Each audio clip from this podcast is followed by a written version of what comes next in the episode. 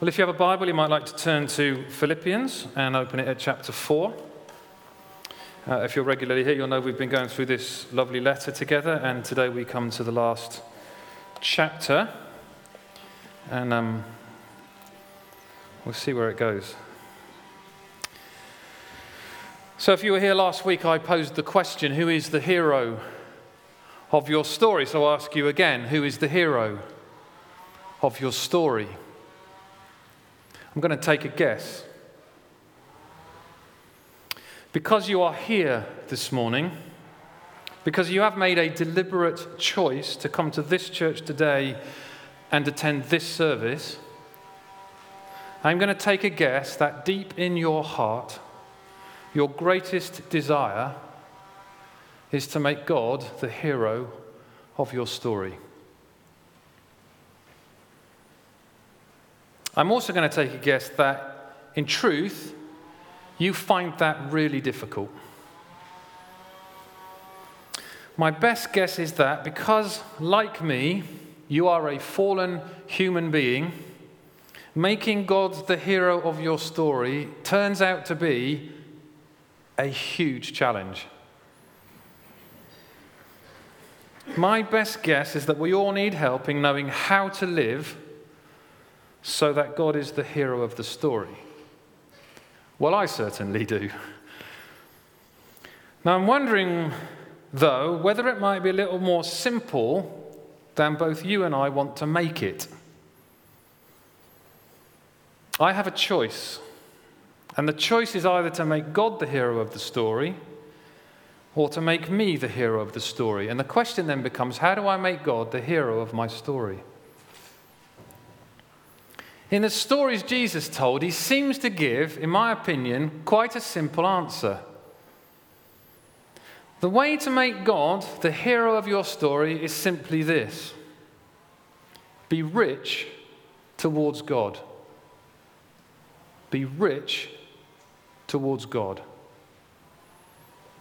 And it seems to me that Paul has some things to say about how we might be rich towards God.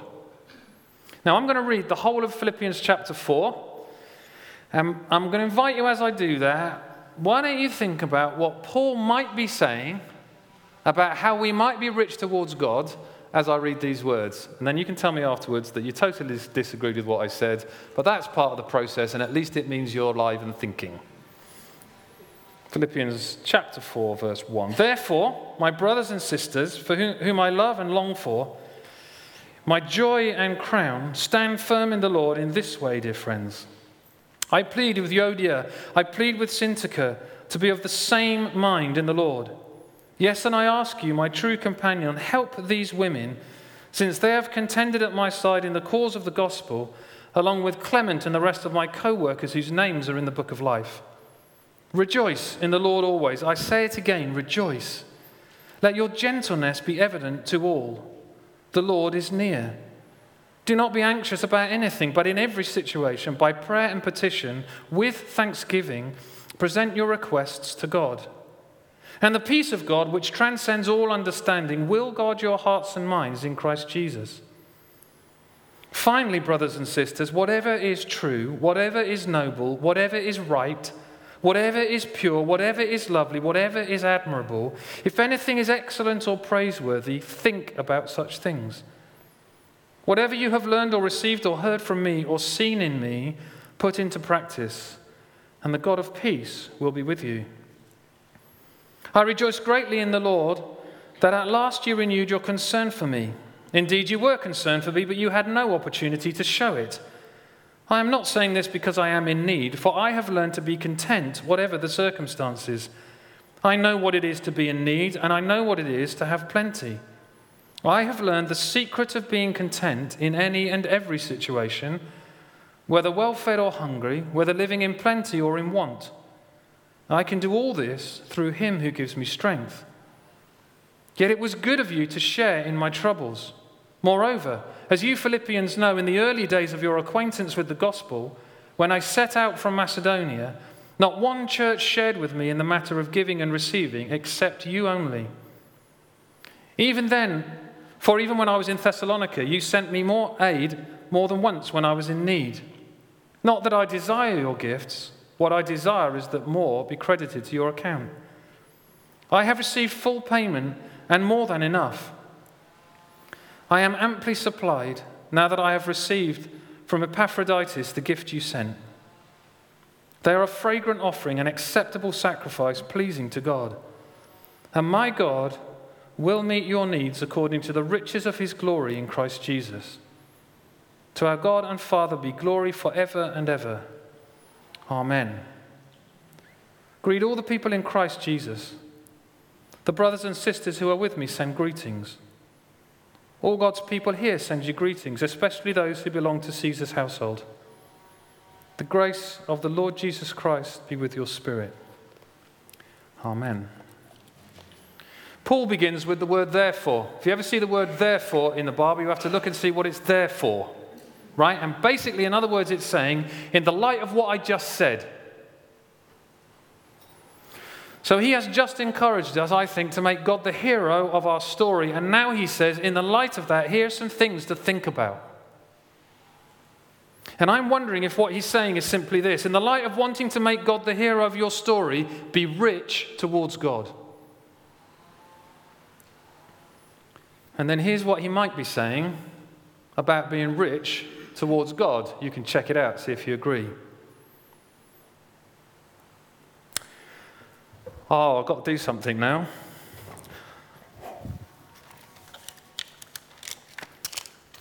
I'm going to start sticking labels on something. Right. This is your house. You might not know that, but it is. Sticking a label on it.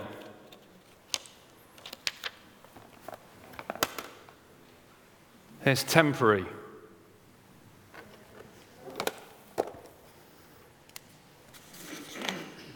This is your car. Thanks to parents and toddlers, I just borrowed these out of your cupboard. Hope that's all right. This is quite a clever one because it opens into a camping van. But you notice what is on it? It's temporary.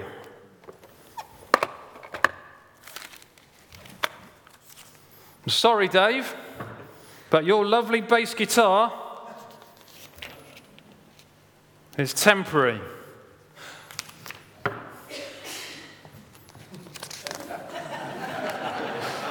David, I'm sorry, but your lovely shirt this morning is temporary.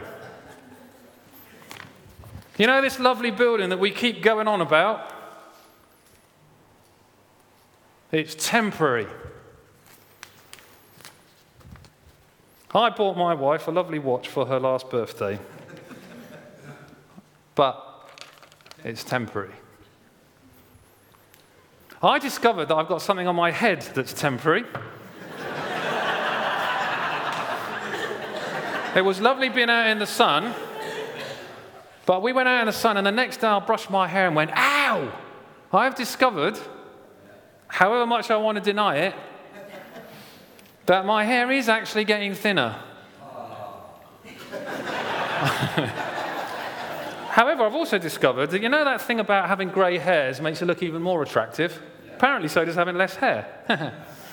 That's what I'm going to choose to believe. I could go around and spend all morning putting stickers on pretty much everything in this building. I could even put a sticker on you.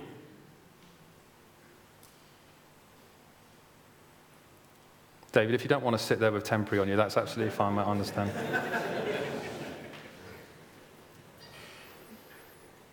temporary. These are things that will not last. They are temporary. They might give us a thrill, but that thrill will fade. Eventually, all that we acquire fades. If we live for things like that, we live for what is temporary. Being rich toward God requires a different kind of living. Being rich toward God is living for that which is eternal.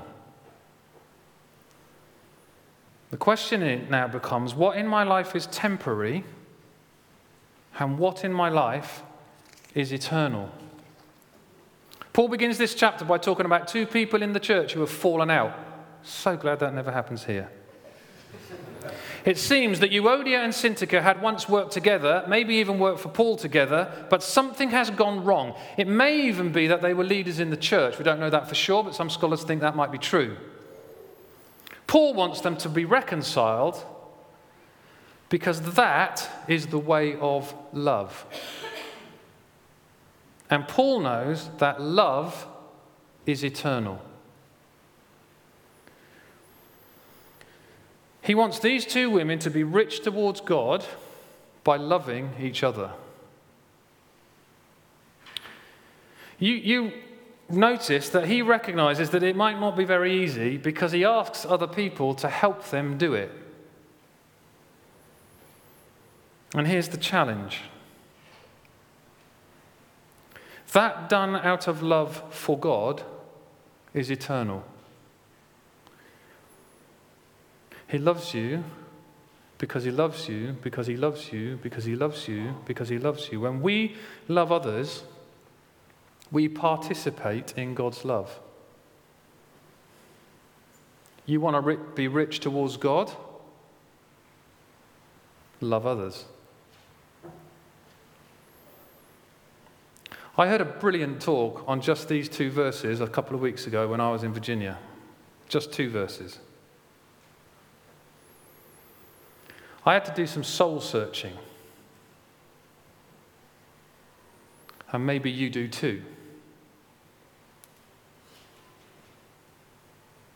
Remember, Jesus said, Love your enemies. He said that because love is eternal, and that done out of love for God is eternal.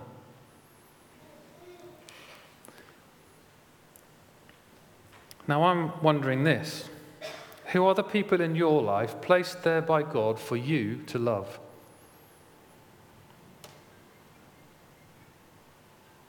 Now, I want to put a caveat in here. There are biblical principles about justice and forgiveness. So I am not saying, and please don't hear me say, that you go up to the person who abused you and tell them all sorts of stuff. That's not what this is about. We have to be wise and we have to be mature. And there may be relationships which we need significant help working out.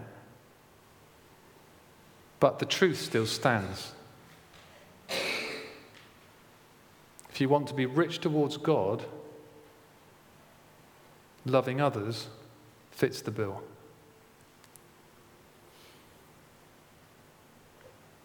What about those in our relationships at home or at work or at church or in all the places we go? How can you be rich toward God by loving others.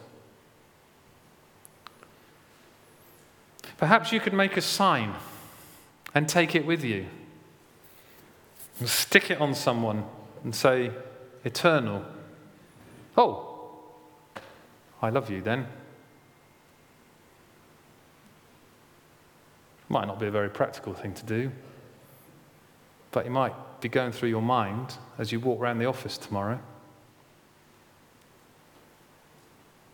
Being rich toward God means loving and enjoying the people around you. Secondly, I'm wondering if Paul is saying that being rich toward God means growing a soul that is increasingly healthy and good. I'm wondering if that's what he's getting at in verses 4 to 9. Seems to me that one of the things uh, that God loved about people was that he got to spend time with them. Think about it. Why did God create anything at all? I think he did it because he wanted to share what he already had in himself Father, Son, and Holy Spirit. So he created people so that he could share what he already had with us. God is love. Remember, that's the only way that God is described in the Bible. God is love. And love always gives. It is the nature of love to give. So God loves to give of himself and spend time with his people. Think about the Garden of Eden. What does it say about God and Adam and Eve? God walked with Adam and Eve in the garden in the cool of the day. Have you ever wondered about that? I think that's fantastic. God walked with Adam and Eve in the garden. He wanted to spend time with them. And I think he wanted to do that simply because he wanted to enjoy their company. He wanted to share himself with them. All the way through the Bible, it seems, God finds ways to be with his people. He walked with Enoch and Noah, he was with Abraham and Isaac, he was with Joseph in prison, he was with the people of Israel symbolized by the tabernacle that was placed in the middle of all the tribes, so that every morning they got up, they got out of their tent, they saw the tabernacle, they went, What's that? And they went, Oh, yeah, I remember. God is with us. That's what we're going to do when we come to pray for 27. We're going to put a tent in the middle, we're going to put the chairs around it to remind us that God is present here and now. And it's not just the thing Ian made up, it's in the Bible. Because God wants to be right in the middle of his people. Then one day he was born in Bethlehem, Emmanuel, which means God with us. God made us to be with him, and he wants, he longs to spend time with us. Oddly, I long to spend time with God. But I find all sorts of reasons why not to. Honestly, I, I really want to be rich towards God, but I'm always making counter offers to his offer to be with me. I'm too busy, or I'm too stressed, or I'm too lazy, or I have a lot of other fun things I'd much rather do.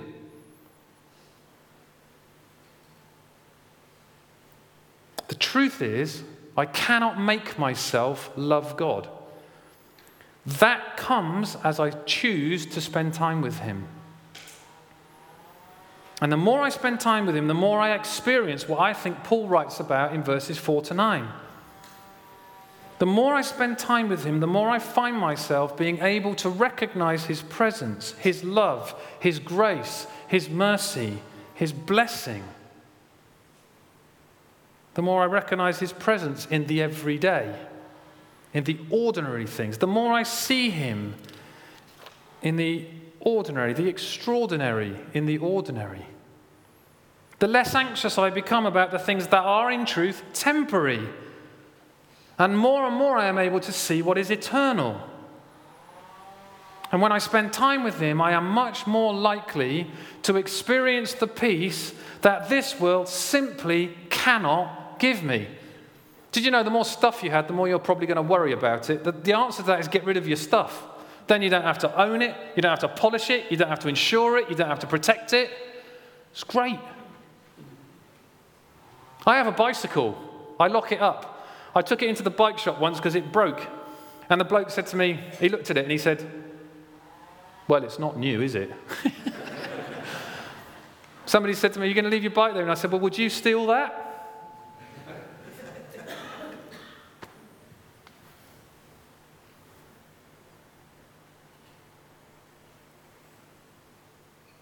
what I think determines how I live. Being rich toward God, spending time with Him, means I am growing a soul that is healthy and good.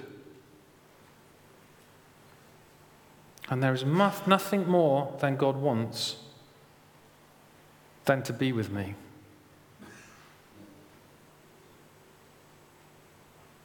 And maybe, thirdly, being rich towards God means being generous with your stuff.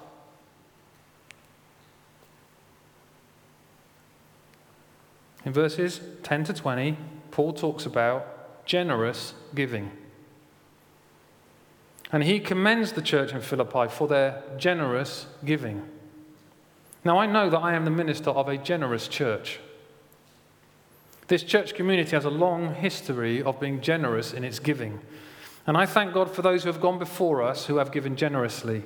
I thank God for the generous giving that has enabled this particular building that we are privileged to be in today to be built at all. I thank God for the continued generous giving that enables us to have a wonderful staff team to do all the things that they do and work alongside me and keep me on the straight and narrow. I thank God for the continued generosity that means we can still do all the things we can do, one of which is to support, things like CAP. And I thank God for all those generous, one off, significant gifts that sometimes people in their hearts find they want to give to this particular church. I thank God for generous giving. We do, though, have a challenge before us as a community. And if you were here at Body Talk, you will know this. And if you weren't here at Body Talk and you are a member, you should know this. We set a budget in November at a church meeting, and the understanding of a church meeting in a Baptist church is that we agree it together. There might be people who know about money who actually put the figures together, and then we all look at it and we all say, Yes, that's what we think God is calling us to do. I'm in. That's how it works in a Baptist church. And our understanding of that is that we think this is what God is calling us to do. So you as budget holders are asked to put your budget in, we map it all together, and then we go, right, okay, and that and a lot of all that, this is what we need to raise. And we say, this is what we think God wants us to do, this is how much money it's going to need. Right, here's what you need to know. Right now, we are £7,000 down on our giving for the same time of year as last year. So this time last year, our giving was £7,000 more than it is right now. And our budget is a little bigger than it was last year. Now, a budget is a budget. You stick your finger in the air and you say, right, okay, this is what it's going to look like. It's not quite the same as a budget in business where you're selling a product. We have nothing to sell, we're giving it away, remember? We start with nothing. We can only do what we get given in. That's why it's slightly different. We are now halfway through the year. We have to figure out how we're going to respond, friends. And here's the deal no one else is going to solve this problem. The only people who are going to solve it is the people of Crawley Baptist Church.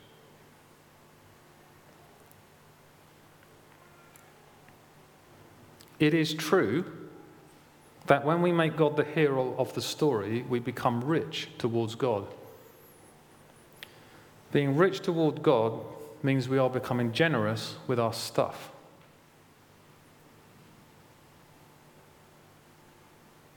The question then becomes what are we going to do, friends?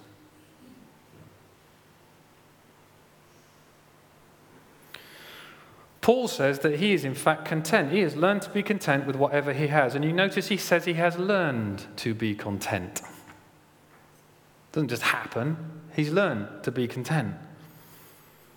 I'm wondering, friends, what you have learned about your stuff, that is.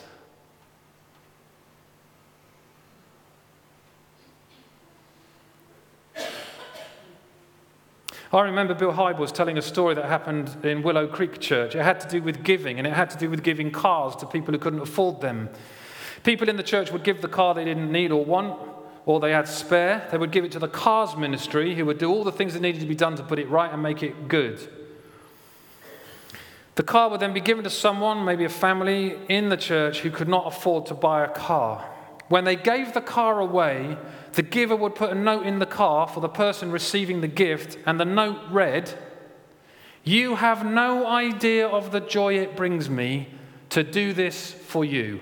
You have no idea of the joy it brings me to do this for you. Just imagine, friends, imagine receiving a gift like that. Now imagine giving a gift like that and experiencing the joy, the greater joy of being rich towards God.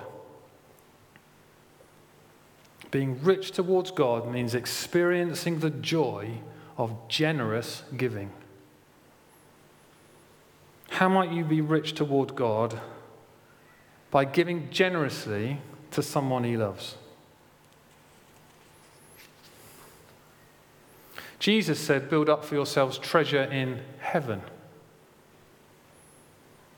Perhaps another way of saying that is that smart people, wise people, people rich toward God, know the difference between what lasts and what doesn't, what is temporary, what is eternal.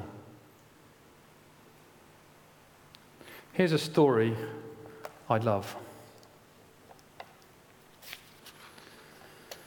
When I think of being rich toward God and having riches, I think of two men.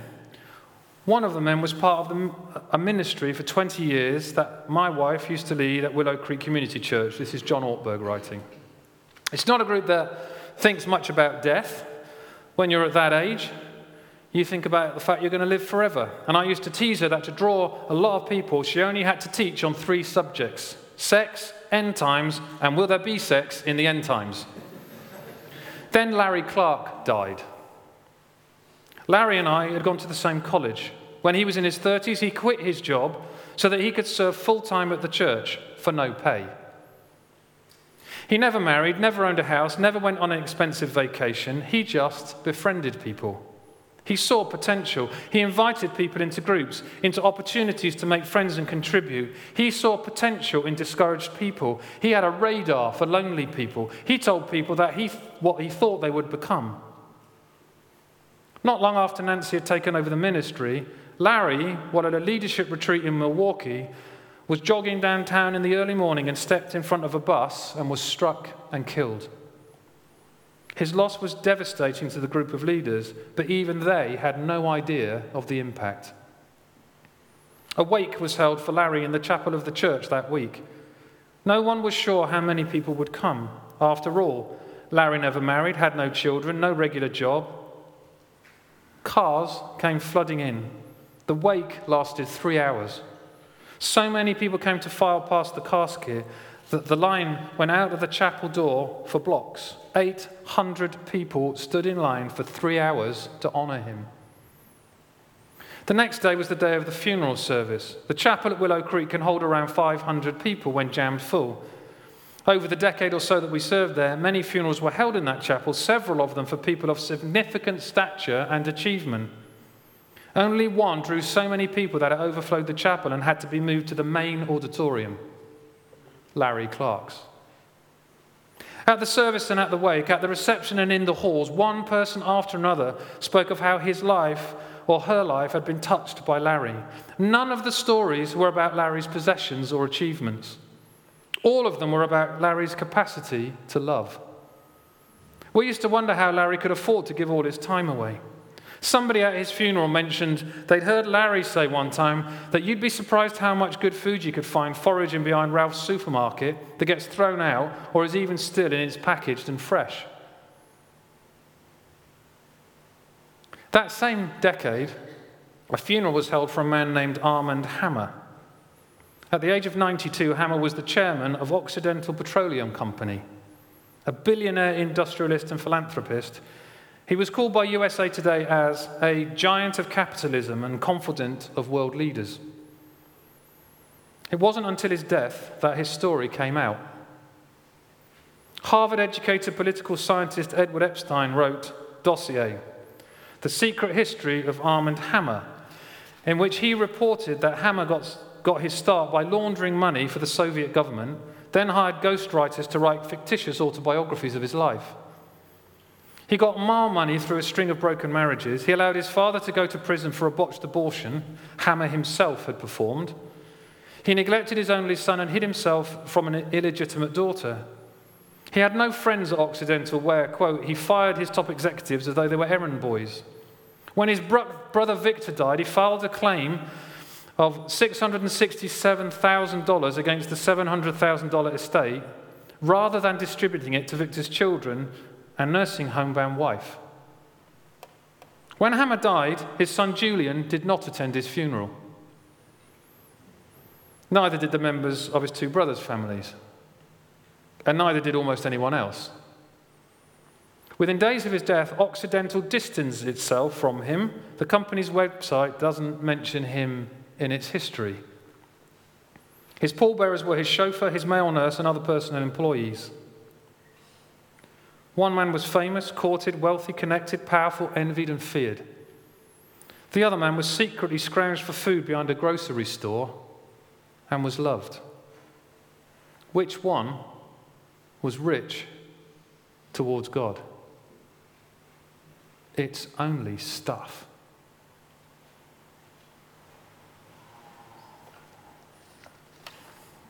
If your desire is to live with God as the hero of your story, be rich towards God. Amen.